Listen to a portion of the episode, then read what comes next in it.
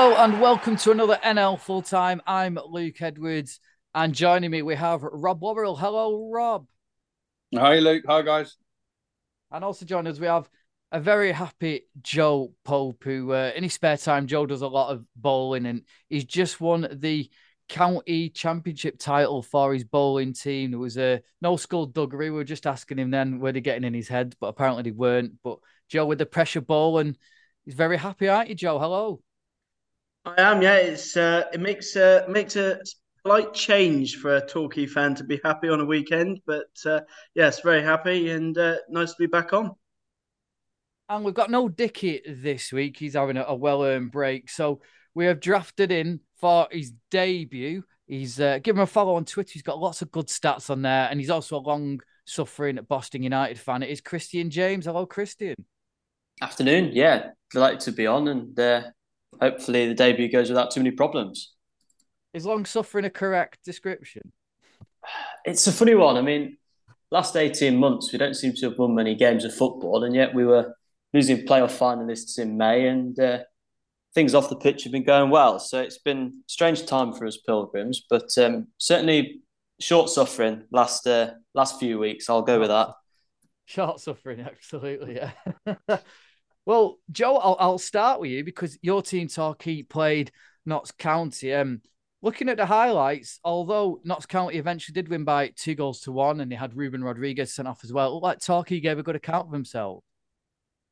Yeah, I mean, Torquay are improving. Um, it's about time, as we've waited enough time this year for us to improve. But um, they did play well, apparently. Um, by all means, not the the best football, but we didn't expect to play that against Notts County, who bowl accounts were, as Rob continues to use on the pod, is a, a well-oiled machine. They weren't great themselves, um, but they found a way. We played good, good enough to uh, to make it a battle, but in the end, uh, a penalty from Rodriguez, who later got sent off for a rather dubious sending off, you could say. Um, got the three points for Notts County, and yeah, signs of positivity for Torquay, and certainly they have improved of late. But uh, Notts County, they find a way to uh, to win games, and they did again yesterday. And that was the question. It was asked to Luke Williams, wasn't it? In the interview, he said it was a battle, and he said indeed it was. Advice had gone. He'd gone all Sean Dyche, and he uh, by the end, and, and like you say, really bizarre sending off for Rodriguez, and, and he'll be a big miss, won't he, Rob, for Notts County? Yeah, he will. I mean, if you've noticed in recent weeks, on the odd time that Macaulay Langstaff hasn't scored, Rodriguez has. It was a really weird. It, it wasn't something he had time to think about. He's already on a yellow. He's chasing the ball to the byline and it's going out, and he just scoops it back in with his hand, uh, probably almost to to stop the opposition having an obvious opportunity to time waste. You know, um, I think it's a bit harsh. Um, I don't think he. Uh, I don't think he really deserved to be sent off for that, if I'm honest. Um, but uh, yeah, Notts County find a way, and, and both teams are doing that. I mean, it's almost a slip up if they draw, isn't it? Notts County or Wrexham. Um, and in recent weeks, Wrexham have managed to win every game. Notts County have drawn a couple of times, um, which is just edging Wrexham, um, you know, towards being favourites in terms of the league position. I think they're favourites anyway, aren't they? Wrexham. It's it's kind of theirs theirs to lose this season. But Notts County making a great fist of it. Yeah, Wrexham were the late kickoff against Altrincham on BT Sport, and it, it was a tight game. Altrincham gave a really good account of themselves. Wrexham, of course, probably have one eye on the FA Cup replay that's coming up on Tuesday when they take on Sheffield United after that dramatic 3 3 draw last week. Ollie Palmer opened the scoring on the hour, but then Miles Welch Hayes who's on loan from Harrogate with a lovely driven drive into the corner. And it looked like that it may well be honours even. But then the debutant, Eoghan O'Connell, who they signed from Charlton this week, he bagged the winner and a hard fought again, Rob, a battle, wasn't it? A hard fought win for Wrexham in the Phil Parkinson derby. The Phil Parkinson derby, yeah. I think I put a note in the WhatsApp group, didn't I? Literally 81, 82 minutes in after Altrincham had equalised, and I said, a true championship uh, contending team will still find a way to win this. And I think I barely put it in the group before they'd scored again. Wrexham. Um, it's just almost uh, it's a mentality thing, isn't it? You've got to push and and, and go and get that winner. For Altrincham, again, they come out of the performance with a lot of credibility. I just can't. I must work this out one week, but I just cannot believe the amount of players that the Altrincham Phil Parkinson's going through this season. Admittedly, some of them he's had to replace because he's lost players, but it's just phenomenal. There's over 50 players in and out the door. Um, and I need to work it out because I need to know whether them or Oldham have done had the most players this season. It's uh, it's crazy, isn't it? Um, I think um, Oldham had I the think... most con- Oldham had the most contracted players, I think, whereas Altrincham have just probably got had the most maybe higher turnover. Yeah, probably. And um, I'm going to nick this stat from Adam Summerton, but it was a great line on on the commentary. And if you heard towards the end of the game yesterday, he said that the six highest scorers at Altrincham have all now left the club. Obviously, Chris Conn-Clarke's gone back to Fleetwood. Dinanga uh, is the latest to, to move on, isn't he? Uh, Cole Clough went to Chesterfield a few weeks ago. Um, but yeah, what a staggering stat is. I, I, bet that one's never happened before. I mean, we're not talking about the six top scorers going at the end of the season. We're talking about being just over halfway through it and they've gone. Yeah, Toby Mullarkey went to Rochdale this week. They have replaced him with uh, Regan Linney from FC United, who's been uh, on a remarkable scoring run this week as well. Um, Wrexham have two games in hand as well, and they're only three points behind Notts County. So, as you say, Rob, they probably have to be favourites, don't they? Yeah, slight favourites, uh, and, and, I'm in agreement with. Um, I think it was Adam Virgo was quoted. It might have been Aaron McLean, but it, I'm in agreement with the fact that starting eleven and just shade Notts County best starting eleven, um, but Wrexham have undoubtedly got the um, the greatest squad, I think, in depth, and and that's probably what's going to be called upon uh, most in these uh, remaining months of the season. The teams in third and fourth, Woking and Chesterfield, both slipped up 1 0. Chesterfield lost 1 0 away at Boreham Wood. It was Woking who lost 1 0 at Eastleigh. Rob, both sides will feel like it's a bit of a missed opportunity, that won't they? Although Woking will be the happier that they're still in third. Yeah, I mean, all those four teams are in the top 10, aren't they? Uh, and it was uh, Eastleigh and Wealdstone that closed the gap a little bit to those other teams uh, yesterday. Um, I'm scratching my head a bit with Eastleigh. I don't want to discredit them in any way whatsoever because any team after um, you know 28, 29 games that's in the in the top eight, top nine are there on merit. Um, I just think they're really, really effective. And and and if I'm going to be really stand up and be counted, why I'm also surprised is I don't see individuals in their team that are outstanding. Um, it must be the sum of the parts, and it must be some credit due to Lee Bradbury, who's not a manager I've particularly rated in the past, but he's getting the job done. And uh, I don't know what's what's your take on Eastleigh, Joe? Um, sat ninth, you know they've beaten a very good Woking side there yesterday, one 0 and Darren Sarll said his his form again against Eastleigh's rotten. He just can't buy a win against. Yeah, I think you know it takes a, a good team to beat Woking. Um, and I think obviously Eastleigh, I think, are a good team and they'll be in and around the playoffs come the end. It's whether they have that consistency um, to make the top seven. Um, you know, it was on their day. They are capable of result like yesterday. Um, I've been impressed with Lee Bradbury. I think they still need that that something extra to you know take it to the next level because their their home form and their away form is very indifferent. Um, you know, their away waveform is very good. I think, although they have some very good technicians, um, they are a bit of an attritional team. Eastleigh, you know, they slow the clock down um, and they work. You know, they work it. Whereas at home they haven't been as good. So the fact that they won yesterday will be a, a positive for for Lee Bradbury. But I think they'll be in and around it, looking at that sixth or seventh spot. And um, you know, if they can do what they did yesterday, there's no reason why they can't. And that's really key. What you just mentioned, that sixth and seventh spot, because there's there's there's three divisions within the top seven now. You've got Notts County and Wrexham effectively in the title race. You've then got Woking, Chesterfield, and Barnet, who are very solidly in there, and they're really going to take some shifting. You know, for e- for any of those three not to make the playoffs, they're going to have to have a really big drop off in form.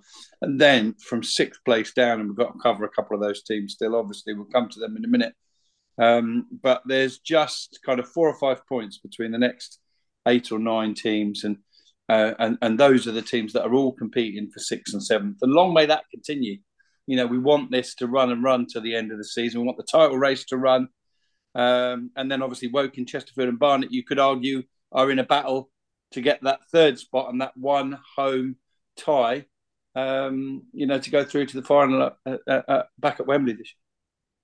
Do you think can we rule Woking and Chesterfield out of the title race? And do you think it's a two horse race and they're battling for like that home tie? In my opinion, yes, for the simple reason that there's no way both of Notts County and Wrexham are going to fall away. One of them might stumble a bit. They might end up with too many draws and not enough wins to get the title, but they're not going to come back to the likes of Woking and Chesterfield and Barnet, um, not with 20 games left. In my opinion, Joe, what's yours? Yeah, I, th- I think it is between two, and I actually think I was going to make this point on Twitter in the week, but I didn't get around to it. I actually think Woking will be would be better finishing outside the top three because I think for the way that Woking play, you know, they keep it quite close. They like to, you know, frustrate teams and run the clock down and make it difficult for teams. I think that's actually better suited for them playing away so I think if they are going to get through the playoffs, I think they'd be better finishing sort of fourth or fifth, where they can then go away to teams like Chesterfield, like Notts County, and keep it close and frustrate teams. There's a problem with that though, Joe. They'd have to do it twice, wouldn't they? Because if they if they get the one home game, they've only got to win one game to get to Wembley. But you know, I, I, I get your point. I take your point. But they'd have to be very good at it, and they'd have to go away to a team like Chesterfield or Barnet um, and uh, and win, or, or, or well, who else? Who, who, knows who else? We can't predict the other teams because it's just too difficult. Christian, as it's your debut, we we don't make it easy for you. So go on, where's your money then? Uh, National League, I think. Um, presuming Wrexham get knocked out the cup, Sheffield United, which is a bit of a heavy presumption. Um, you'd have thought then league to focus on. They'll they'll pull through and those games in hands will tell the difference. But you just wonder, it's the old question about um, cup distractions and the league. So in a strange way, I kind of think that the longer Wrexham stay in the FA Cup, the better chance Notts County might have. But no, my money would be on Wrexham for sure. Synchronized Rob, uh, synchronized nodding from Rob and Joe there, which was which was good to see on that point. Just a quick note on Boreham Wood, Rob. Um, they're back in the playoffs. They were mid-table, but they've had a, a decent couple of weeks, haven't they? Yeah, I, I, mean, literally decent seven days, eight days, really. Three wins, all without conceding a goal. Um, terrific couple of uh, couple of away wins, and then they really followed it up with a terrific result against uh, Chesterfield. Luke Garrard, very honest in his appraisal at the end. It was it got draw written all over it, really. But uh, just one moment, and Josh Rees, who's not always been first pick for Boreham Wood this year, he came off the bench again on Saturday but he followed up. He was in the right place at the right time and uh, stroked home from from a few yards out um, to give them all three points and uh, and probably put the final nail in that title bid for for Chesterfield. Um, as for Boreham Wood, yeah, it takes them up to sixth. Um, and uh, you know we've actually tried very hard to get representation on from Boreham Wood this weekend on the pod, but so, uh, you know all the usual suspects. Uh, in fairness to them, were a little bit busy when recording this afternoon. Um, but we will get Luke Garrard or Josh Rees on, or maybe Will Evans again soon to, to, to, let us know just how and why they've they've they've sort of kicked back into the business as usual at Boreham Wood again. Barnet are in fifth. They played on Friday night away at Scunthorpe United. It was a a resurgent Scunthorpe United off the field. There's a lot of goodwill there. I know, Christian, you were at that game. How was it? Um, I was, yeah, a great turnout um, for Scunthorpe. I think it was 5,100 and a few, um, 100 or so from Barnet, which was a real top effort. But um, I think the class told really. Um, Barnet know what they're doing. They're picking up uh, regular points and, yeah, went ahead with a bit of a strange goal. Um, free kick right on the byline, flew all the way in from uh, Dale Gorman. And after the break, um, he put them two in front. Um, Scunthorpe got one back and you kind of thought, you know, big crowd, um, fantastic mood with the new chairman coming in, etc. Might this be a big sort of turnaround moment and Scunthorpe go marching on? And then four minutes later, um, Moyo restores the two goal lead, and that was it really. But um, the mood at Scunthorpe was quite something. Um, I think a lot of fans strangely seem resigned to relegation, and yet more than happy they'll have a club to support next year. So it was uh, not gallows humour, but um, I think a realism that some things are maybe more important than just the one season. Christian, I was going to say as well about um, Jimmy Dean. It was his first game in charge. We touched on it briefly last week. It hadn't been confirmed though. He left Peterborough Sports to go and join Scunthorpe. He's took uh, a few players with him, including uh, Dion Sembie-Ferris.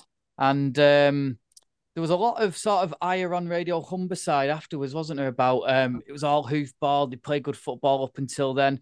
You've obviously Peterborough Sports is a team that you've seen uh, this season with Boston. First of all, what do you make of the appointment? What did you make of the style of play? Do you think he'll be a success there?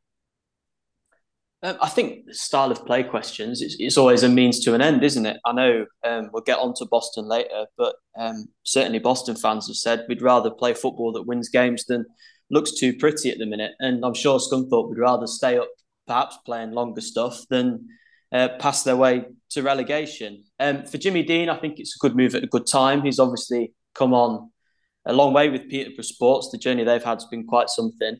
Um, but with uh, the chairman looking for new investment, he maybe feels he's sort of uh, leaving that one as as high as it's going to go. Um, and as for Sembie-Ferris, I mean, with my Boston hat on, delighted we're not going to have to face him again. Um, a real prospect, frightening pace. Certainly at our level, he was always going to be a concern for defenders. And yeah, I think he very much deserves his chance, like his manager at the next level. Is he the one you know, Joe Sembie-Ferris? Yeah, yeah. I actually did a piece um, which I had planned to come out at midday on the day when Scunthorpe announced all their signings, um, and because they said that they were going to do a signing every every hour on the hour from nine o'clock onwards, I actually released it at half eight on the day. Uh, and the only signing prediction that I did actually get correct was Dion Sembie-Ferris uh, from Peterborough Sports to Scunthorpe. Um, you know, a player that's done really well. Christian will obviously know um, how well he's been playing for Peterborough Sports, and I think he's a fantastic signing for Scunthorpe, especially if they do go down, which I would probably still be inclined to say they will. Um, I think it'll be a brilliant signing next year for them. And for Jimmy Dean, if they do go down, of course, he's been managing in the National League North this year, so his experience will be useful next season if they do go down. Just a final point on that game for me. I don't know if uh, he caught your eye in particular, Christian, but I just want to see how well to say how well Idris Kanu has has uh, matured as a player. Of course, I've seen him at the age of 16 playing for, for Aldershot, and here he is now, what, 24, 25. Um, he's had a bit of time at Peterborough. It didn't really work out for him. What a lovely player he is to watch. He's so easy on the eye. He's so two footed. He can literally, um, you know, change in any direction. He's got the beating of a players. He can draw fouls.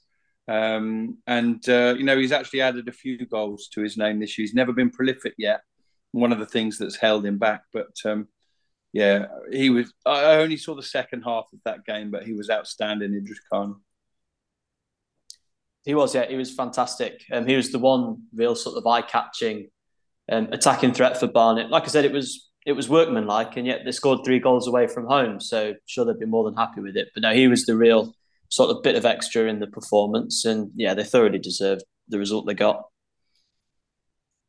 in the last playoff place, it is Southend. They beat York City by two goals to nil. Really good win for Southend after they've been on a bit of a sticky patch over the last few weeks. But it was uh, two goals from Jack Bridge, one from the penalty spot, and then one kind of a, a cross, which maybe didn't mean to go in, but it did go in. And uh, much relief for Southend, especially with all the uh, the uncertainty off the field at the minute.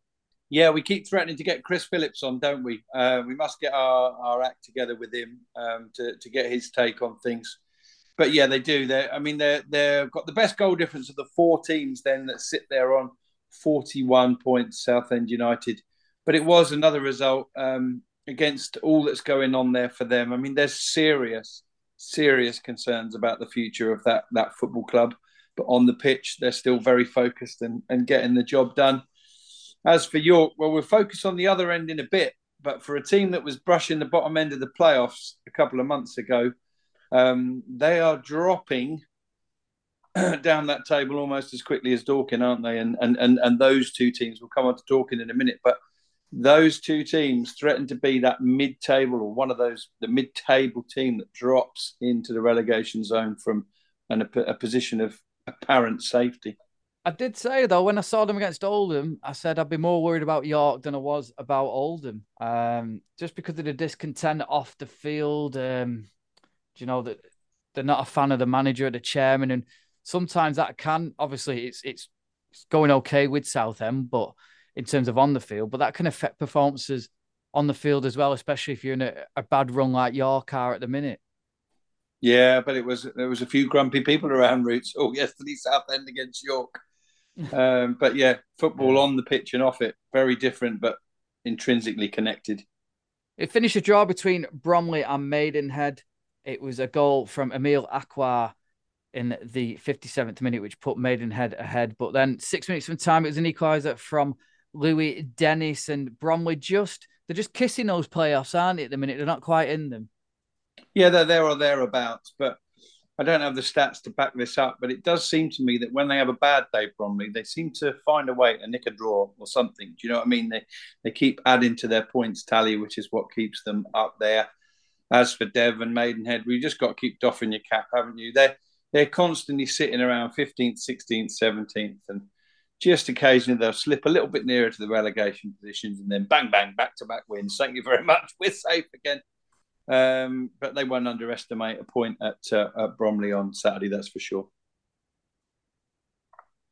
So, Aldershot against Dorking this weekend. We'll get onto the match in a minute, but I know with all the football reforms that are being talked about. There was only one man we could ask on this issue, couldn't we, Rob? And it was Dorking's Marc White. I know you caught up with him during the week, didn't you? Yeah, caught up with him on, on Friday morning. It was a little bit of a look ahead to the game, and and also I wanted to get his thoughts on the uh, breaking news about there becoming an independent football regulator soon. Here's my chat with Marc White. Uh, Marc, you're sort of over halfway through your first season now at the National League, and one of the things that frustrates me with Aldershot having been in this league 12 years is I'm going to the same grounds every single week. Uh, but not Marc White and Dorking. You've been doing a bit of sightseeing, haven't you? I mean, what's it like going to a new ground almost every other week? Yeah, it's fantastic, really. I think if we'd have been stuck in divisions for you know years on end, I'm not sure I would have been doing it as long as I have to. Be fair, I think what keeps it um, enthusiastic for me is um, is going to different grounds. And this year, you know, it, has been better than ever. The grounds we visited, just iconic grounds of Boundary Park and you know Scunthorpe and Chesterfield, and you know, and, and now obviously going to Aldershot, a ground that I've visited a few times. Um, you know, we've been in the, in the Park Leagues, maybe Division Three or Four of the Park League, and been going to watch Aldershot and who um, would be a you know like I said a conference team for many years, and yeah, it's great to be at these venues, and you know I think we now we are now at the point where with the sightseeing is now becoming um, a bit more business business uh, down to business, but um, but yeah, we're, we're still enjoying it. I don't know if anyone's asked you this question yet. It feels like an obvious one. But if I sat here and I said, Marc, I've got two pots of gold here. One of them is three points on Saturday against Aldershot, and the other one is progression in the FA Trophy the following week. But you can only have one. What are you going to take? I'd have the FA Trophy because there's God knows how many league games left. You know, we're we're uh, we're confident of a. There's a lot of football to be played, so I know that we all get drawn into the league tables, and that's the beauty of football, isn't it? It's um, it does that to you, but but no, the, you know our club's all about generating first, really, and if we could get two games from Wembley, uh, I think we'd pack the place out. To be fair, we ever got there, it'd be phenomenal. We're such a small club, so I think I'd take um, I'd take that. Brilliant. I love that answer especially because every other manager in the history of football has said we're only thinking about Saturday and the league over three points. Um, yeah, you um, you've got some big players on their way back from injury, Briggs and um, Taylor for a couple. You've, you've you signed Aaron Cool, who's won a little bit for later on in the season or next season, isn't he, with his injury? So you're gradually piecing together a team that, that, that you feel can be competitive, really competitive at this level. Yeah, I mean, to your point, we've signed George Franken, um, and um, he is. Whenever we've built, we, I think what we have done really well over the years is know how to team build but we was unable to team build. We got promoted in June. We had absolutely zero opportunity to assess and adjust and build the team. Frankham, the first of what will probably be a few signings that is probably the league above. Um, and yeah, when you couple that with the likes of Josh Taylor, Matt Briggs um, coming back to fitness, it does make us a, a different proposition. Um, maybe not immediately, but certainly once those boys come back and Jules becomes acclimatised with how we play and what we do. So, and we're really excited about that. Yeah, well, Marc knows. Uh, I, have wished him and Dorking really well after the next two Saturdays. Honestly, I want to see him flying up that league again. Final question for you, Marc. Um, the there's been some news, some breaking news um, that uh, in football, in English football, top five divisions, it's very likely that shortly there's going to be an independent regulator, uh, something that football hasn't had before. Um, how do you kind of view that news? What's your take on it? Well, I think I think it's quite a wide, broad subject. I think if I look at the headline points um, of what's being proposed, which is a a much sterner, fit and proper uh, test for owners to prevent iconic football clubs going out of business, I think that unilaterally everybody thinks, well, that, that'll definitely be the best thing that's being promoted. Um, supporters having um, a say in um, anything of significance within, uh, within the sort of brand and IP of their local club is great. But I think it's all tinged for me with needing to know more information. You know, independence is great, but who chooses the independence?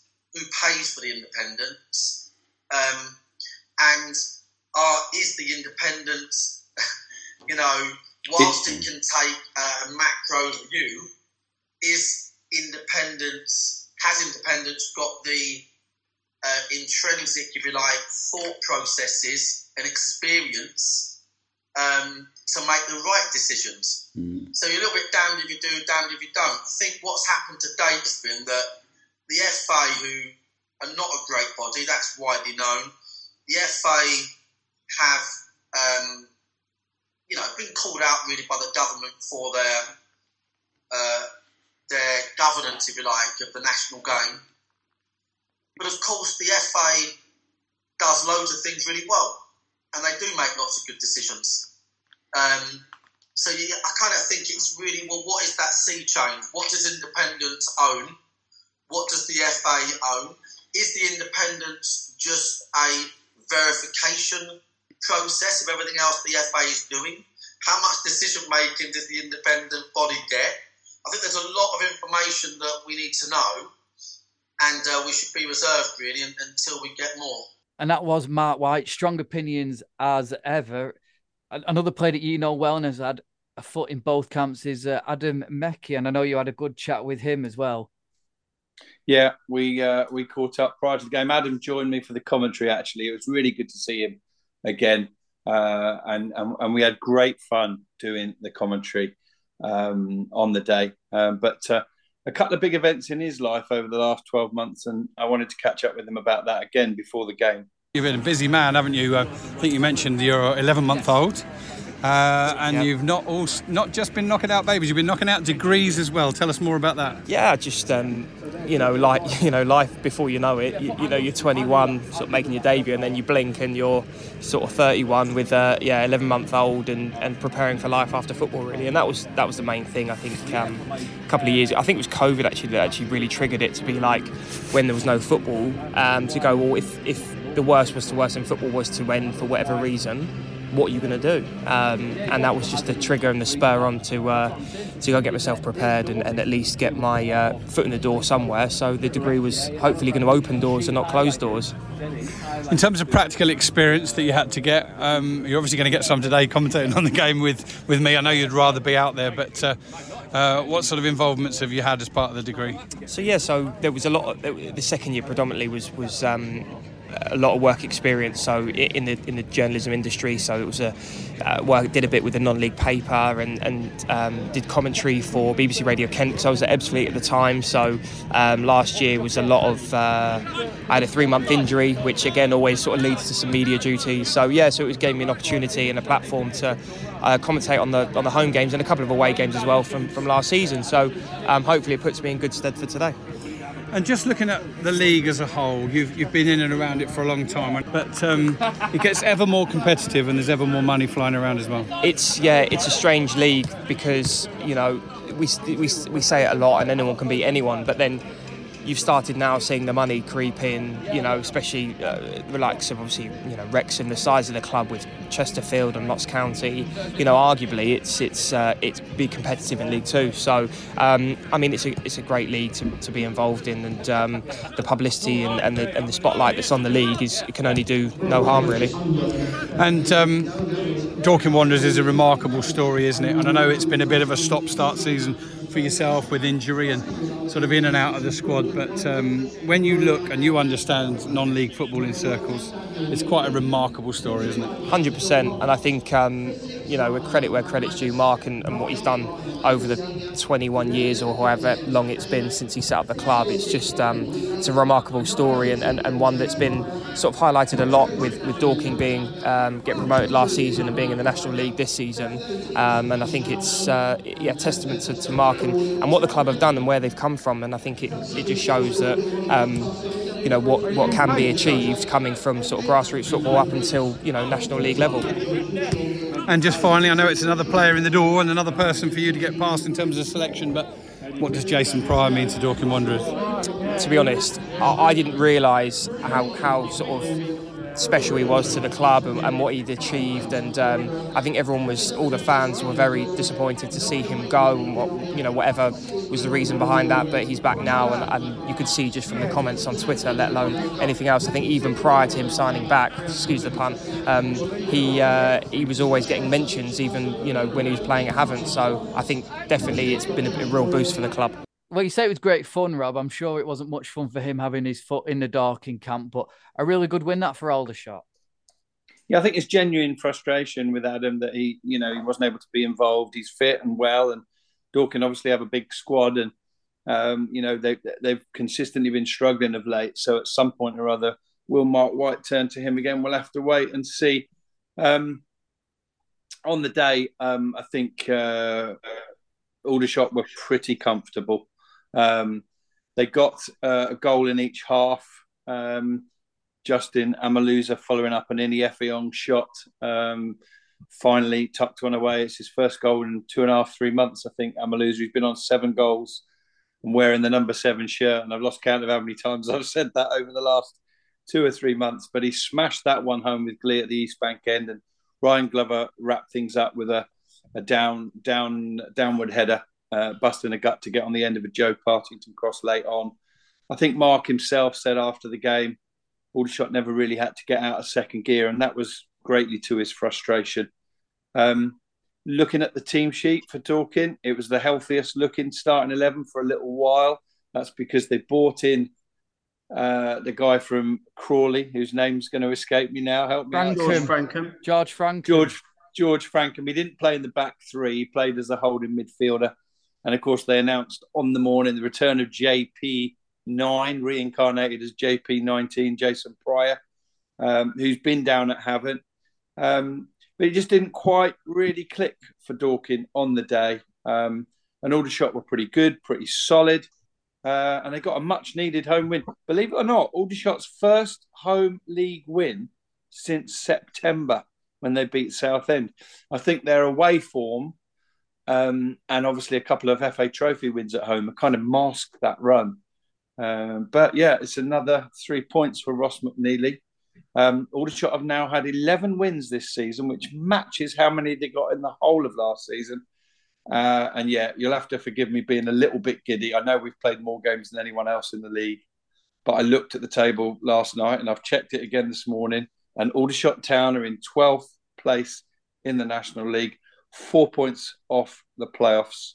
Obviously, it's uh, I'm not surprised Aldershot one, but they're in good form. Um, the Rob Royal Derby, as I say, I said to uh, I said to Luke, the uh, the Rob Royal Derby. But um, yeah, for Dorking, obviously two players. I, I'm I'm impressed by the signing of Francomb, someone you know, someone that's experienced in the football league. You know, to to pick up someone like that at this stage of the season, you know, in the situation they're in, is a really good pickup.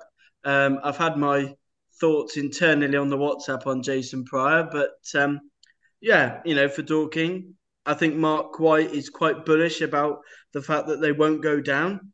Um, quite confident in that, and it remains to be seen. I know Rob doesn't think they will, um, but you know, if there's two teams dropping like a stone that will be in and around it, I think it is York and Dorking. Um, but you know, I, I think funny enough, it's the only two sides in the whole division that Torquay United have scored three goals or more against at home, Dorking and Aldershot. So uh, get that little uh, feather in the cap there. But um, yeah, Aldershot quietly going about their business under Ross McNeely. I've been quite impressed actually, and since they got that defeat to Torquay, he's um, he's rebuilt them well. Um, Aldershot, Ross McNeely, he, I know he came in for a bit of. Uh, questioning after that defeat to Torquay. But since then, they've pretty much been as you'd expect and pretty good.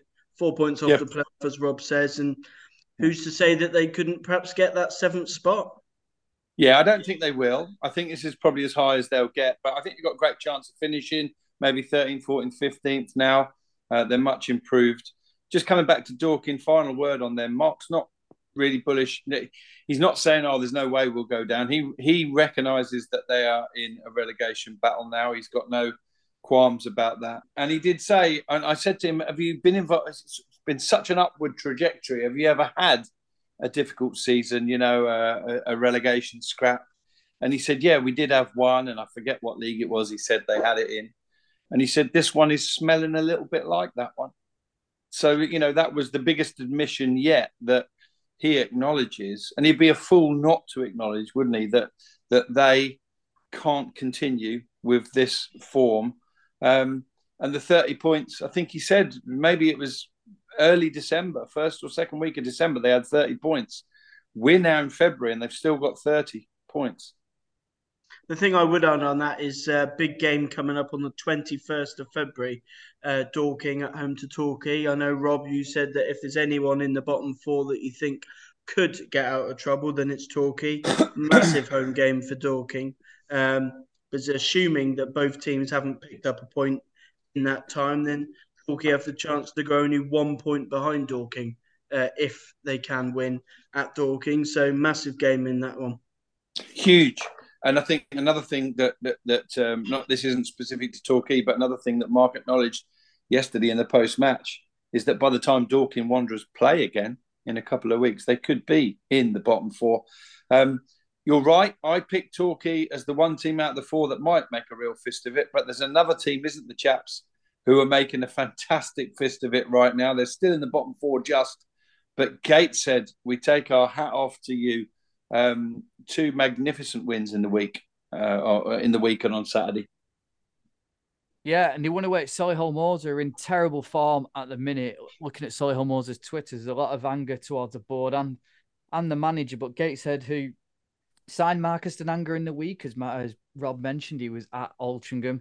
They signed him for an undisclosed fee. They won 2 0 at Solihull Moors. Dan Ward with the opener on 39 minutes, and then Will Harris in stoppage time adding a second. And and as you mentioned, they're now level on points with Oldham, who lost 1 0 at home to Halifax. A bit of breathing space for Chris Millington and Halifax. That shot them up the table. Emmanuel Di Saruve with a goal from, well, I was going to say from the penalty spot. His penalty was actually saved and he put the follow up in. That was after Mike Fondop had been sent off in the 53rd minute. And both of those teams are two points behind Dorking with games in hand. So as you say, it's uh, Marc White will be nervously looking at the other results. But just touching on Solihull, Rob, I mean, it's kind of they're dropping like a stone, aren't they? Probably not enough to be worried about, obviously, looking over the shoulders in terms of the bottom four, but they were in the playoffs about two weeks ago.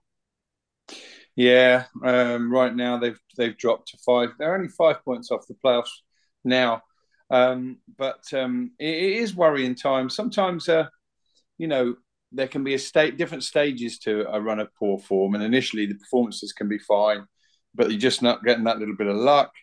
Um, and that was definitely what was happening. You know, in the two-one home defeat against Aldershot, they played really, really well. Solihull, they were knocking it around. The rotations, the the, the transitions were superb, but um, but you know they just didn't get the ball in the net. And and and then there's been other games where they've flattered to deceive. But um, yeah, it's been a horrible run for him, really. Um, and uh, well, I don't know. We'll have to get Neil Ardley on and ask him what the problem is. I don't think that'd be the best time. it, I don't suppose he'd come on for that, would he? But um, no, maybe we get maybe we get some feedback from Solihull Moors fans. I mean, you said that there's a bit of quiet, disquiet, and discontent. What are they saying? More about this. Some of the fans saying the board needs to back him more and, and help him get new signings in. Some are saying that he's kind of they're trying to play out from the back too much, and in a way, he's kind of tactically maybe being found out now a little bit. So it's interesting. It's a, a big few weeks for them you think? I mean, I was looking at Twitter to see if there was any sort of movement at all because it's a sort of thing where he could be under pressure now. Yeah, I mean, I think I, I, obviously they lost yesterday, but I think now that they've signed Mark Beck, who's obviously a big target man, perhaps they can perhaps less play less out from the back and go a little bit more direct. Um, I think that could be an option. Um, I think to say that they've not backed him in the window. Uh, also, not in the window, because there's no window. But I think to not back him, I'm not so sure about that. I know, you know, I know Neil Ardley last year made this point of saying that oh, Solihull Moors are this tiny side. They haven't got a big budget. They have got a good budget, um, and they have backed him well. You know, he's you don't bring in players like David Davis that's played three, four hundred games in the football league, and you know, bring in all the players they have, and you know, you look at their team, their squad on paper 99% of the teams in this league would take that, you know, so you can't say they haven't backed him. Ultimately, they're not playing well and they're not finding, you know, their form.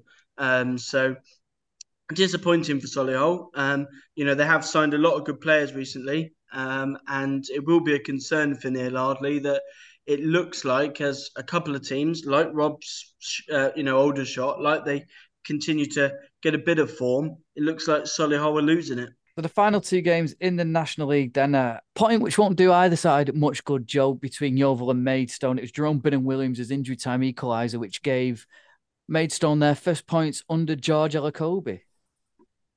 Yeah, it certainly won't do Yeovil any good. Um, you know, for them to lose uh, yesterday, then uh, it wasn't good. I, I thought the uh, the video printer got it wrong when I saw that Alex Fisher had scored two, and uh, I was right in that one of them wasn't for Alex Fisher. But um, yeah, obviously a good, you know, when they're dying seconds and they were behind, it was perhaps a good point for Maidstone. The fact that they did actually manage to come back and get a draw uh, on the road, I suppose it's better than nothing. Um, Shamar Lawson, that's um, extended his deal in the week with Maidstone, got the opener for Maidstone um, before Jerome Binnon-Williams scored the equaliser in the final minutes. So, not an ideal point for Yeovil. Um, and I, I hear on the grapevine that apparently their prospective new owner uh, was in the stands yesterday at Yeovil. Um, the truth of that, I'm not sure, um, but apparently their new owner was in attendance, um, but for for Maidstone, uh, a valuable point on the road. Yeah, and Wealdstone, they beat Dagenham and Redbridge by a goal to nil. Ashley Charles, a Grenadian international, scored on five minutes. And then it looked like it was all backs to the wall for Wealdstone. Good goalkeeping, poor finishing from Dagenham and Redbridge. A bit of luck as well. But it is the Stones who took all three points in that one. Let's move on to the, the National League North. And in the National League North at the top, Adam Murray will be smiling brightest, won't he? The Fylde manager. They won 3 1 against Curzon Ashton. And the teams below him, Kings Lynn and Brackley, slipped up. Uh, rather surprising defeats for both of those teams as well. Um, yeah, for sure. Starting with Fylde, I think um, the job Adam Murray's done there has been brilliant on this long and beaten run. Um, he was Boston manager last time he was at this level. Um, very different, but I think we all could see that um, maybe the methods he was trying to bring in just didn't suit a semi-professional team. Um, so I'm not too surprised he's gone to Fylde and done well. But um, yeah, Nick Haughton on the score sheet again. Uh, with Mark Beck and Matt McClure out the division, he's probably your favourite now to be top goal scorer. Uh, Curzon pulled one back uh, just before the break, but then Mo Faal uh, re-established Fylde a half-time lead, and it was him that made it 3-1 after the break. So it sounds as though it was nice and comfortable uh, up at Mill Farm. And then beneath that, a bit surprising, um, another former Boston manager having an impact, um, being Craig Elliott at Buxton. His side went ahead in the first half, and then two red cards in three minutes for Kings Lynn seems to have uh, certainly scuppered their chances of getting anything out of that game. And um, yeah, and then surprise with um, with Brackley as well, falling to defeat at uh, Peterborough Sports. Um, strange story that one with um, the money, as we said, uh, with Jimmy Dean going to Scunthorpe. Um, looks like the money's maybe drying up a little bit there, or they're certainly looking for some more. Um, two goals after half time. Um, Sano Sani and then Boston Loney Jordan Crawford um, on the score sheet, which didn't go down too well with Pilgrims fans. He's on loan there and put a tweet out yesterday about fresh starts and being back on the grass after a few weeks. So a few rumours about what's happened with him at Boston.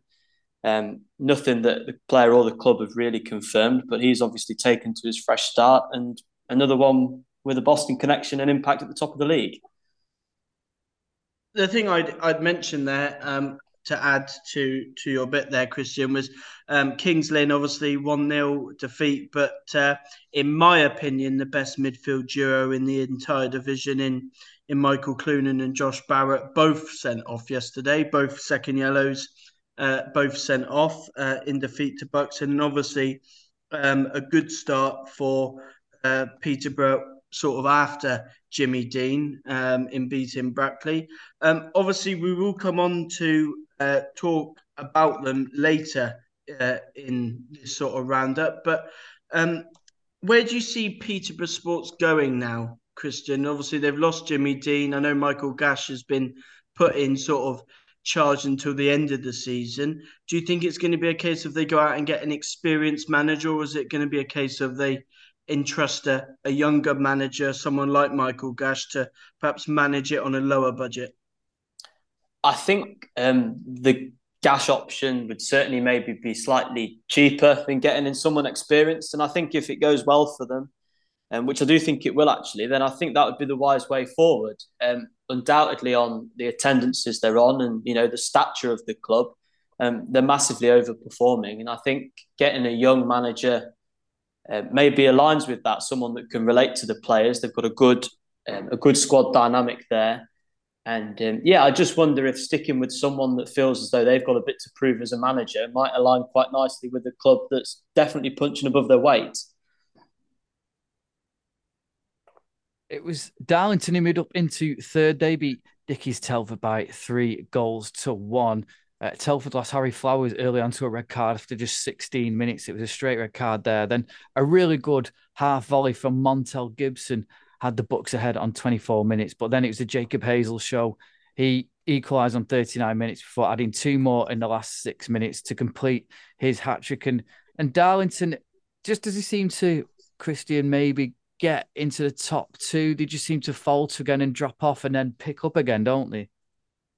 Well, they've got more games played. They've um, Fylde and Kings Lynn have both got three games in hand on them. So you wondered if that and then uh, the sale of Mark Beck to Solihull uh, maybe hampers them a little bit. But I mean, if Jacob Hazel's going to score um, kind of the goals that you would attribute to Mark Beck, they're going to be fine. Um, a bit of a surprise for me. I don't know if I'd sort of taken my finger off the pulse a little bit with how Darlington had done back end of last season, but they've been there and thereabouts all year, and I can certainly see them being in that top pack come the end. Um, but I think it's still it's Fylde and Kings Lynn for me. Um, if they both slip up, then Darlington, Brackley maybe get in there. But I think they're going to turn out best of the rest, and they've had a great season after a few years really sort of pottering around.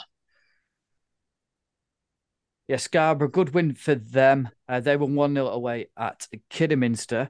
Uh, Chester, they lost at home to Spennymoor. And Chorley, they also lost at home to Southport. Chorley, one of those teams where they still they still seem to be in the playoffs. They don't seem to have had a great run recently, but they're still there, aren't they?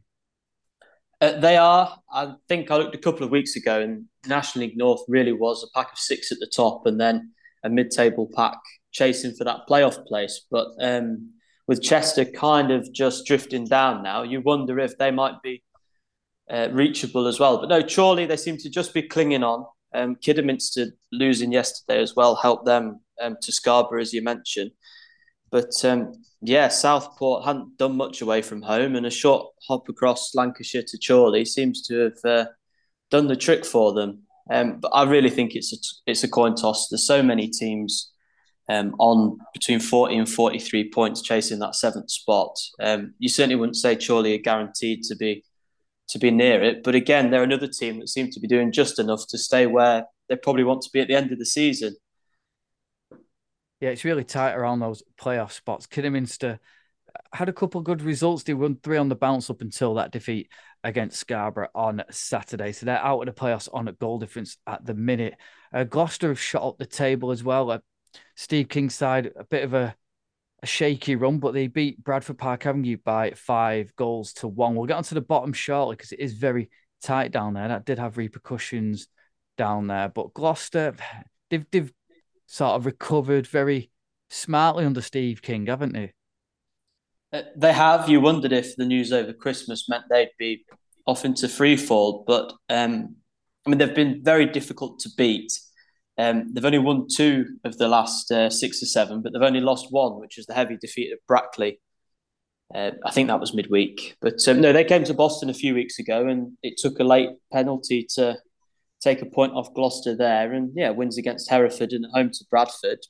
They're kind of stumbling up the table, if that makes sense. Um, not consistently winning games, but um, keep just adding those points on, and no one's really in great form in that that chasing pack. So suddenly they're yeah they're a point out, and another team like Chorley, Kidderminster, uh, Alfreton as well that we'll come on to that you certainly wouldn't say are, are out of it by any means. You're down at the bottom though. Uh, Kettering, I asked Dickie if he was worried about them. They slipped into the bottom four last weekend. However, in midweek, they beat your team, Boston, by three goals to two. And then an outstanding 3 0 away win at Banbury, which has shot them now up the table to 17th. Yeah, absolutely. I think um, half time on Tuesday night at Latimer Park, you just said Kettering were maybe done for, um, 2 0 down. Um, Boston weren't great, but Kettering were really struggling to create any chances. Um, three goals in the second half, real signal for Boston, but for Kettering, it's obviously put them in suddenly into a bit of form. And yeah, they take some belief away to Banbury. Um, a short journey for them and uh, a second away win of the season. Three goals in the last 20 minutes with Frankie Maguire, who was excellent um, on Tuesday night. He was probably the, the spark that changed things for them against Boston. Uh, he's on loan from Sheffield United, and he wrapped things up in added time after goals from Sam Bennett and Ethan Hill had established them a healthy lead. In mid-table, as you mentioned, it is it is Alfreton. Do you think they could um they could knock on the door of the playoffs? They beat your team Boston, and that's um meant that Boston drop into the bottom four, doesn't it? And um first of all, look look at Alfreton, but then we'll look at, at Boston. Are, are you worried for them now? Um, I'll start with Alfreton. So they've gone on this rhythm of uh, drawing a game and then winning a game. They've they've done that sort of pair of results four times in a row now, and uh, they were leading right up until the last minute at Chester in midweek. Um, got pulled back with a late equaliser, but no, Billy's Billy Heath's teams are always hard to beat, and um, they're scoring a lot of goals. The front three of um, Matt Reed, who's the big target man we know he is. Um, and then two players that us Pilgrims know well, uh, Jordan Thewlis and Dale Southwell, kind of picking up the pieces, um, running the channels between the centre backs and the full backs, um, was certainly too much for Boston yesterday. Um, so I wouldn't be surprised at all um, with the spirit they seem to have, um, a manager that knows this level as well as anybody. I could really see them having a run into the playoff places. I think for me, if you ask me now, who's going to be the one of that pack to get in, I would I would back Alfreton. They came close from nowhere last season, and I think it'll be them this time around. Interesting video I saw you retweet as well on Twitter about Jordan Thewlis. He was he was responding to some stick from the Boston fans, and all of a sudden the ball just landed at his feet, and he lashed it home, didn't he? And then gave it back. Uh, yeah, and he he had every right to. Um, he was getting a bit of abuse, which really surprised me um, from Boston. He was a good a good servant for the club. Um, and then during the COVID year was when he left. It's not as if there was kind of anything really there, but um, he's that sort of cheeky, chappy, irritating winger. Um, and yeah, he, he was just kind of milling about in the goal mouth. The long throw comes in, and then suddenly it lands at his feet and he prods it home, which maybe says as much about Boston's defending from restarts as it does anything else. But um, no, it was um, a penalty rebound um, that goal from a long throw, and then Thewlis flicked in a header from a corner with about 20 minutes left that did for Boston. And uh, they're just conceding too many goals. You can't concede two, three goals every week and expect to get too many results. And it's been a long time since the Pilgrims got three points. Um, so you really do start to worry.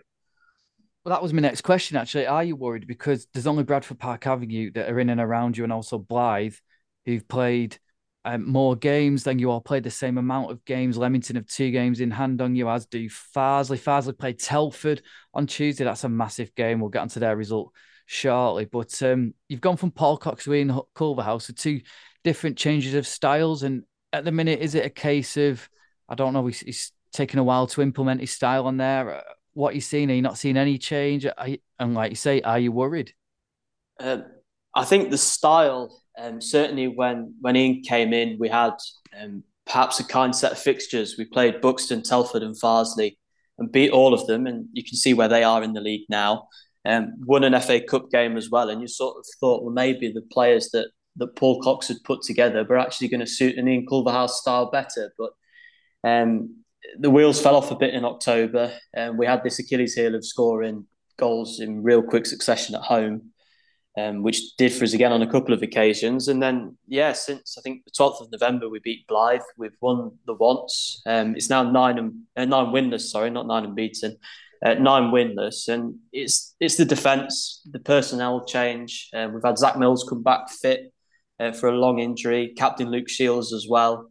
Um, and then Ben Pollock's been a mainstay, but the left back position we've just introduced uh, Ethan Sefton from Alvechurch. So no, it seems the the personnel change, but the same structural problems certainly defensively seem to be there. Yeah, um, I was just going to add a point there, Christian. I look at the uh, the fixtures that you've got left, and um, the the end of March for me is make or break. I don't if you're not out of the the troubles, shall we say, by April the first, then I think Boston are down.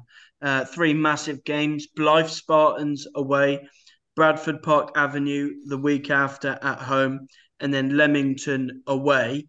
Followed in between, obviously, you got Hereford away, but then also a massive game against Farsley Celtic at home. Do you think if they aren't out of trouble by the time they play Farsley Celtic at home, then they are gone? Uh, well, I'm pleased you've noticed that because, um, as well as the fact we've got the case of all these teams having games to play in midweek in February, and when Boston are playing just Saturdays, really, um, all of our games against the teams around us do come in that last part of the season. Uh, I mean, the last five are uh, Farsley, Curzon, Bradford, Telford, and Fylde, not possibly in that order. Um, so, yeah, for sure, I think we've got a tough run coming up of teams predominantly in the top 10 or 12, while teams around us play each other and, in a lot of cases, play Saturday, Tuesday. So, yeah, you do worry that Boston are going to need to have enough points on the board when they start playing these teams around them um, that those results are actually going to matter. Because if you don't pick up these results in the meantime, you know, you're not going to be within three points of a Bradford Park Avenue or a Leamington to chase them down. And, and you say there, obviously, at the moment, Boston are only two points off Leamington, albeit having played two games more. I mean, I look at the the fixtures you've got between now and that game. You've got Darlington, Chester, Brackley, Kidderminster, Spennymoor. Do you think it's a case of if you actually don't get results in you know those games, then you could actually find a situation where you could virtually be down already, given that you're already two points, you could be even more so at that point.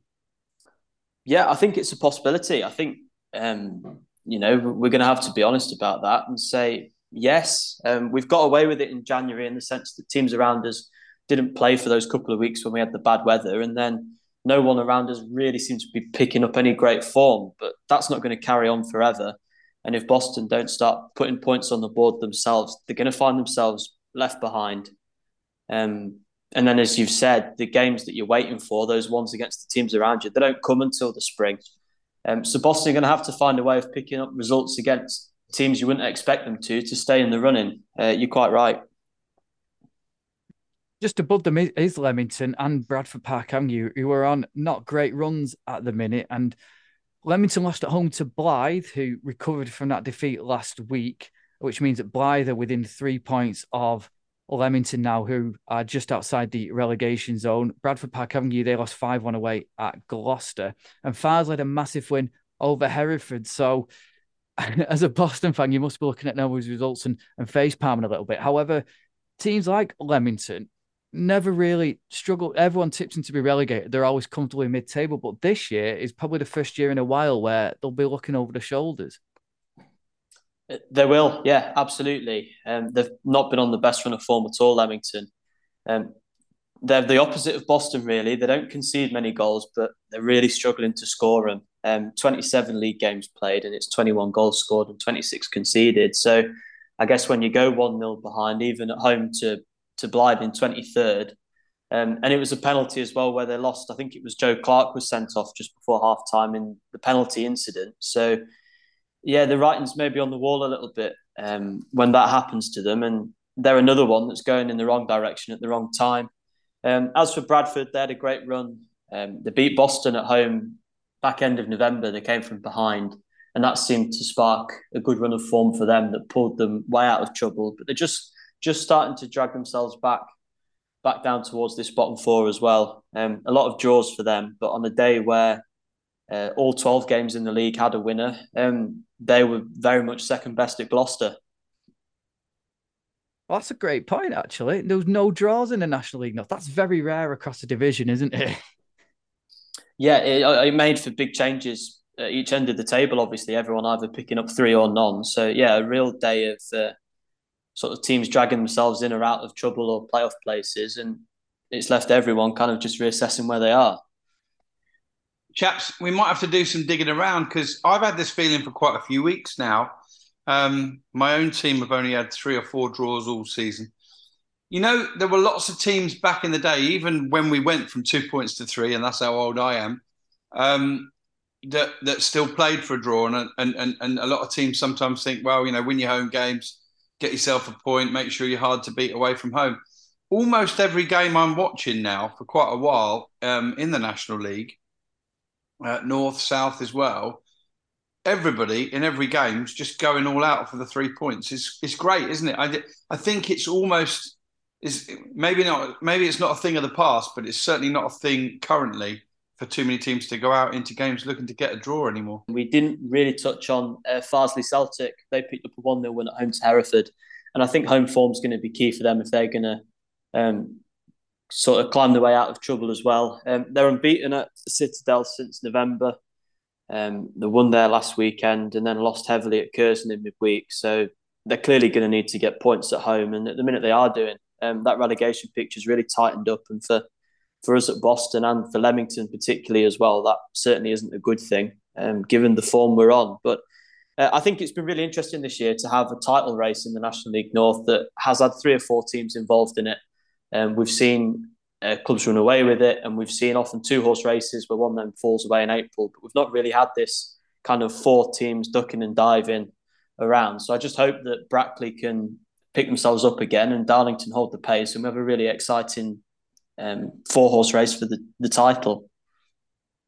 Yeah, the Citadel's a very intimidating name, isn't it? It's like for anyone going there, but it is Telford v Farsley on Tuesday. That that's a, a huge game, isn't it? It's huge, and there's Leamington Buxton as well. So while uh, Boston and a couple of other teams sit at home um, out of action, obviously teams are going to pick points up. Um, there's then Bradford, Leamington, and Kettering Buxton at the weekend. So pretty much everyone other than Boston in those bottom six or seven has got another rival to play. Um, but when there's so many teams involved, it's going to be the case every weekend. There's a couple of games down there that and pit two of those sides against each other. But no, midweek should be a good one, and um, I'm not really sure who I want to be winning those games as a Boston fan. Draws. You want draw? You actually do want draws, don't you? All around. Yeah. Hopefully they've been saved for midweek. That would be great. We're going to look now at the National League South, and in the National League South, Joe, it is, or it was the big game of the day. Ebbsfleet taking on Havant and Waterlooville. Ebbsfleet won by two goals to nil. They are now eight points clear of Dartford, and they are 13, 13. points 13 clear of Havant and Waterlooville. Is it is it title done and dusted? They've got a game in hand as well. Is it title over, do you think? I was actually going to post this yesterday on Twitter. Um, and in the end, I just said, What do you think, you know, National League South fans? I think we've got our champions already. Um, I know it's early. I think, um, you know, I was a little bit concerned over Christmas when Ebbsfleet lost those two games to Dartford and absolutely got battered off the park against Dartford. It has to be said, um, but I think Ebbsfleet will win it now. I, I, I genuinely cannot see Ebbsfleet losing it from here, um, which obviously means they will lose it from here. But um, yeah, I, I don't think they'll lose it from here. I think you know, big game yesterday, um, and they they got a result. I think the response since those games against Dartford will will be a, a boost. Um, you know, they're, they're the best of those three teams at the top. They've got the most sort of financial backing, I suppose, to go and make signings and strengthen if they need to.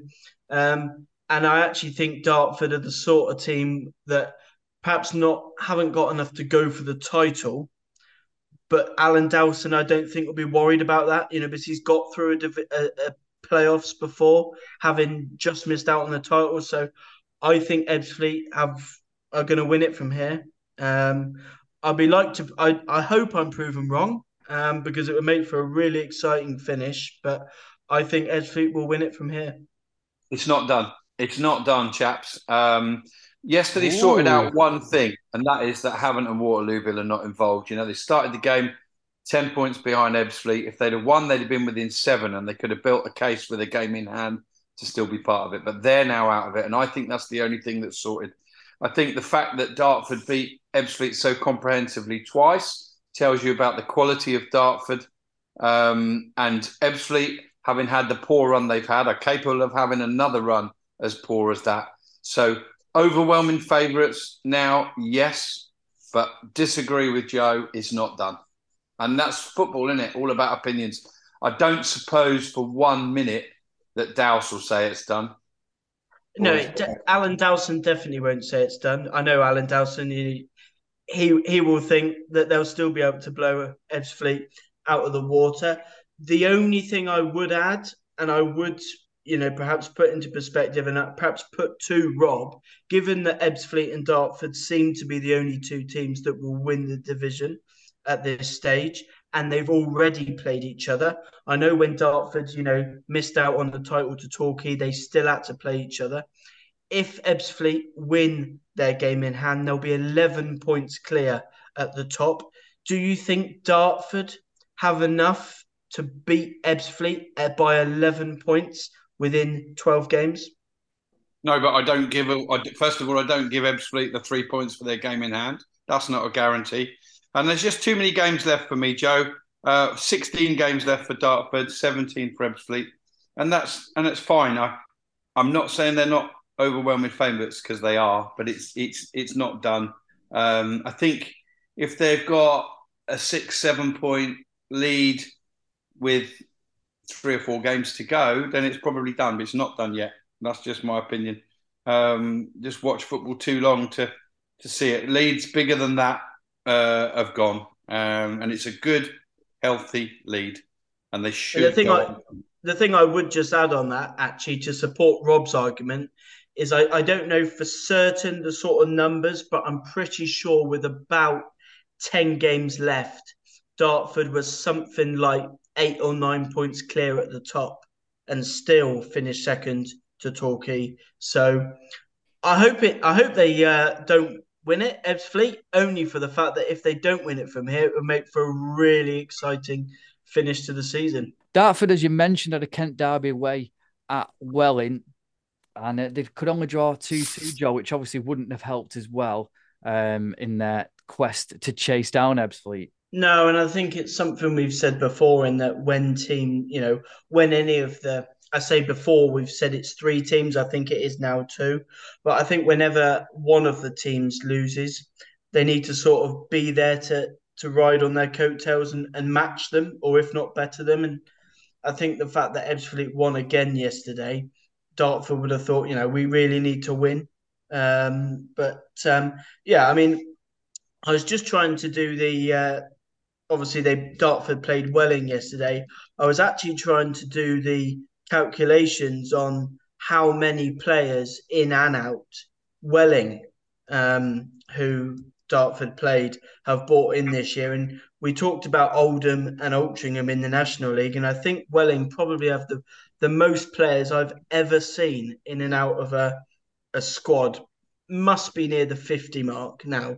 I mean, ridiculous um, number of players in and out. Uh, one of those yesterday, Alexander from from Bromley, getting on the score sheet for Welling. Lovely uh, overhead kick as well. If you get a chance to check it out.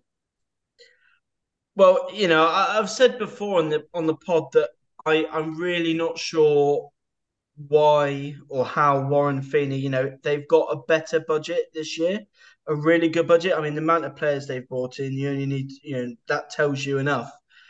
The fact that they're not in at least in and around the playoffs with a real chance of competing, I I'm not I'm just not sure that Warren Feeney's the right person for them. You know, I, they're actually closer to the relegation zone than the playoffs at this point.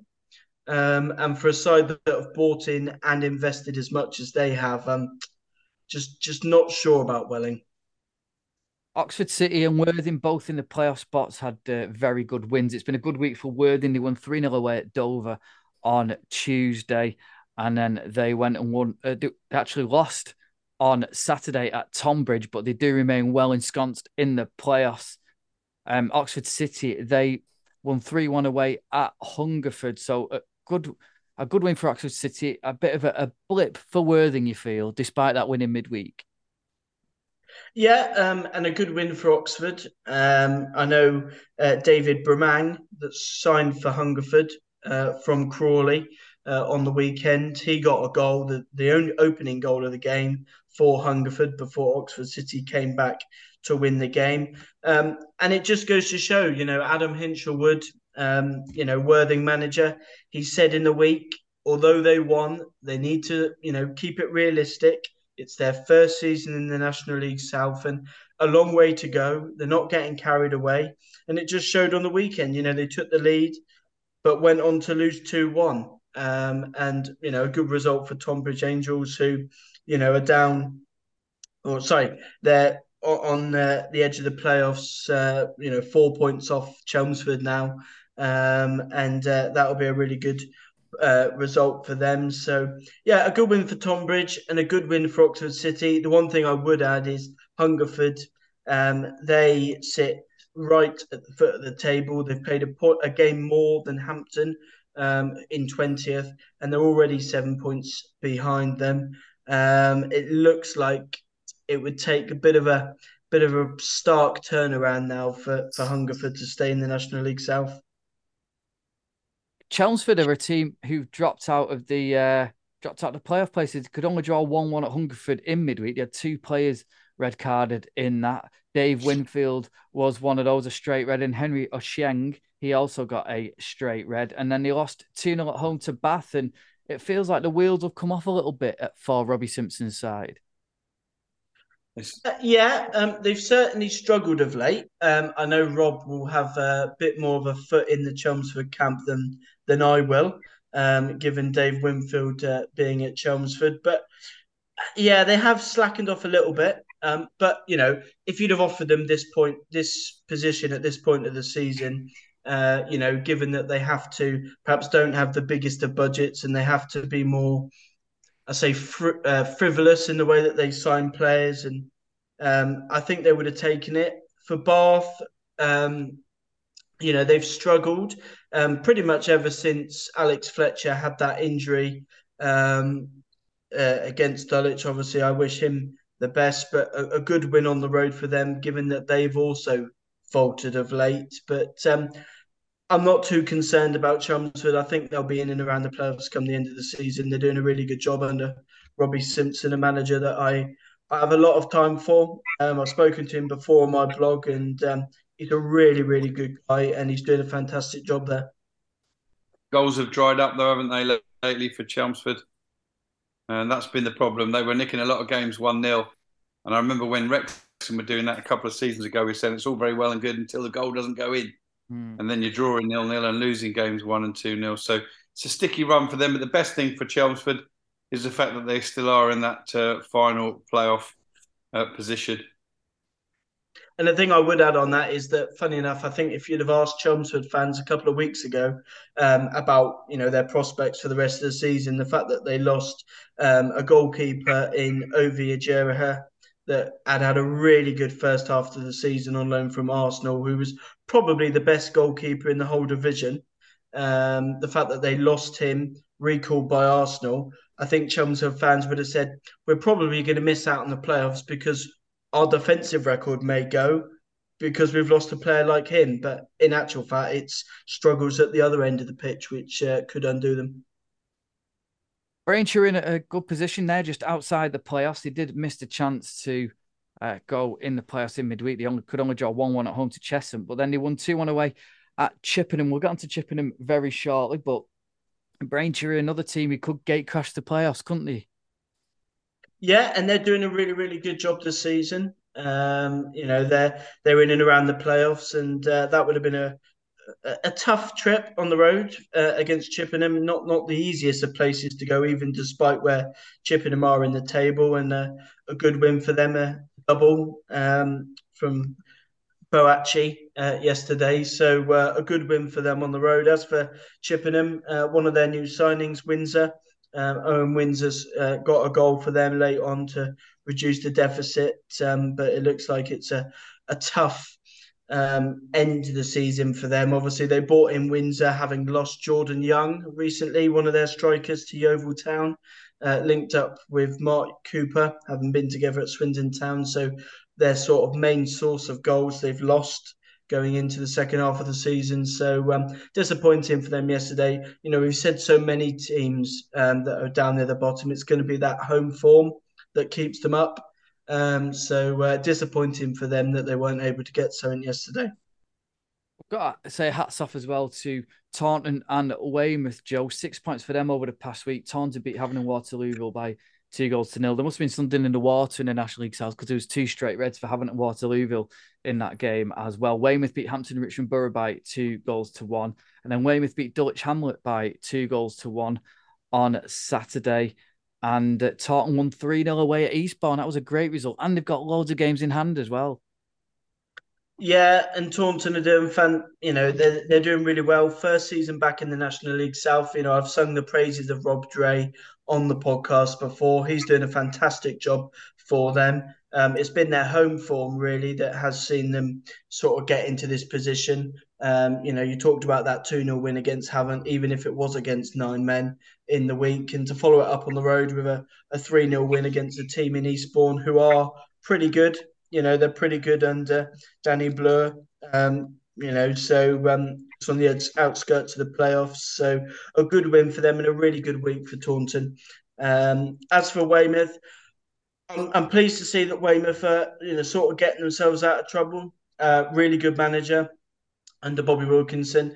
Dulwich, I mean, you know, at this point we might as well just write Dulwich off. We keep saying um, we keep saying that Dulwich are going to turn it around and find a result, and you know the squad that they've got, they're going to get in there. But you know, the, Dulwich just can't seem to get it together for whatever reason. You know, they got a good squad on paper. I know it doesn't obviously translate onto the pitch, but um, yeah, a good win for Weymouth. You know, again, we talked about it. Home form is going to be key, and uh, a really good win for Weymouth on home soil yesterday just to add a, a, little point on that, Weymouth, Bobby Wilkinson, I tip my hat to you. He's getting a tune out of that Akeem Rose, isn't he? He's never been prolific, but he's smashing goals in for fun week in, week out at the minute. Massive day for Weymouth, the only one in the bottom five or six to win on uh, Saturday. And, and that really lifts them up towards the pack a little bit more now, doesn't it? So um, yeah, well done to Weymouth and uh, and and and before I've I've got to leave you guys, um, just another really good one 0 away win for Farnborough as well, and Mason Bloomfield again getting the goal and and that's really covered for the loss of Hassim. Oh, what's his name? Kasimu. Kasimu. Yeah, that's the one. Um, you know they've they've really you know they've lost a really good striker there, but Mason Bloomfield has got the winner in two one 0 wins, and we keep saying they're doing really well. Farmer they've lost once in four months. They're still well off those playoffs, not in places, but in points, eight or nine points off. But they're gradually closing it, and uh, they're having a decent first season at this level, or back and at this. The thing I would add on that, Rob, um, before you go, is that uh, you say Farnborough well placed, nine points outside the playoffs. Chelmsford got that last spot. Farnborough have actually got four games in hand on Chelmsford, so uh, certainly still achievable for them a, a playoff spot. Yeah, because of their FA Cup run. Good point, Joe. Cheers, Rob. We'll speak to you soon. Cheers, guys. Joe Weymouth, they're uh, they looked dead and buried a few weeks ago, but they're, they're giving themselves a chance now, aren't they? They're only a point off getting out of the relegation zone. Yeah, absolutely. And, you know, they brought in an experienced manager and Bobby Wilkinson. They've brought in a couple of players and, you know, their, their squad wasn't poor on paper. It wasn't, you know, it wasn't the strongest, but Bobby Wilkinson, he's come in there and he's, you know, we've talked about Akeem Rose, two goals on the weekend, and he's looked at him and thought, you know, I can get a tune out of him. You know, there's something there that I can work with. And, um, you know, they're, they're picking up some results slowly but surely. And, um, you know they're in the mix, and uh, you know if they can keep that going, a couple of home wins here and there, and you know get the odd point, then I think if there's any team down there that I think will get out of it, it is Weymouth. Um, you know, they got a couple of really good players in their side uh, that I really rate. Akeem Rose being one of them, and and Bradley Ash as well at the top end of the pitch that uh, can get a couple of goals here and there. And if if there is one team that will stay up down there, then I think it will be them. Chippenham are in the relegation zone, albeit they've got three games in hand. As we mentioned, they they fell to defeat at home. Interesting signing, They've signed Matt McClure from near neighbours Gloucester, so he swapped the north for the south. And Christian, it didn't affect Gloucester so much, but he's a, been a prolific goal scorer at the National League North level for a couple of seasons now, and he'll be a good asset to Chippenham, wouldn't he? Uh, he will, yeah. He, him, and uh, Mark Beck seem destined to have a bit of a tussle for the Golden Boot in the North this season, and now both have off to pastures new Beck at Solihull and, and McClure moving down to the National League South. But um, no, you did worry for Gloucester. Um, he left them at the time when there was uncertainty about the ownership of the club. Um, he obviously got a, a deal that gave him more security. But um, yeah, Gloucester seems to be getting on okay without him, and um, Chippenham obviously need need goals from somewhere, and he's as good a place as any to try and find them. There was a draw between Cheshunt and Hemel Hempstead. That was nil nil. There was also a draw between Slough and Dover. Scott Davis called it the worst performance since he'd taken over as manager, and he said, "I include myself in that. I was rubbish." So there we go. Uh, that finished a draw. Uh, Joe, anything else caught your eye in the south?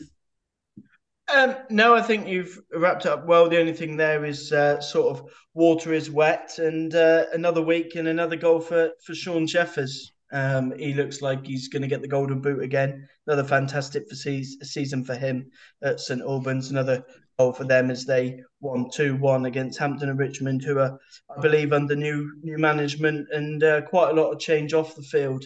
Um, I know Tom, um, who comes on the podcast, uh, the odd here and there, and uh, he'll be able to perhaps fill us in a bit more closely. But a lot of change off the field for Hampton quite a lot of departures, both players and uh, and staff at Hampton, but uh, a good win for, for St Albans.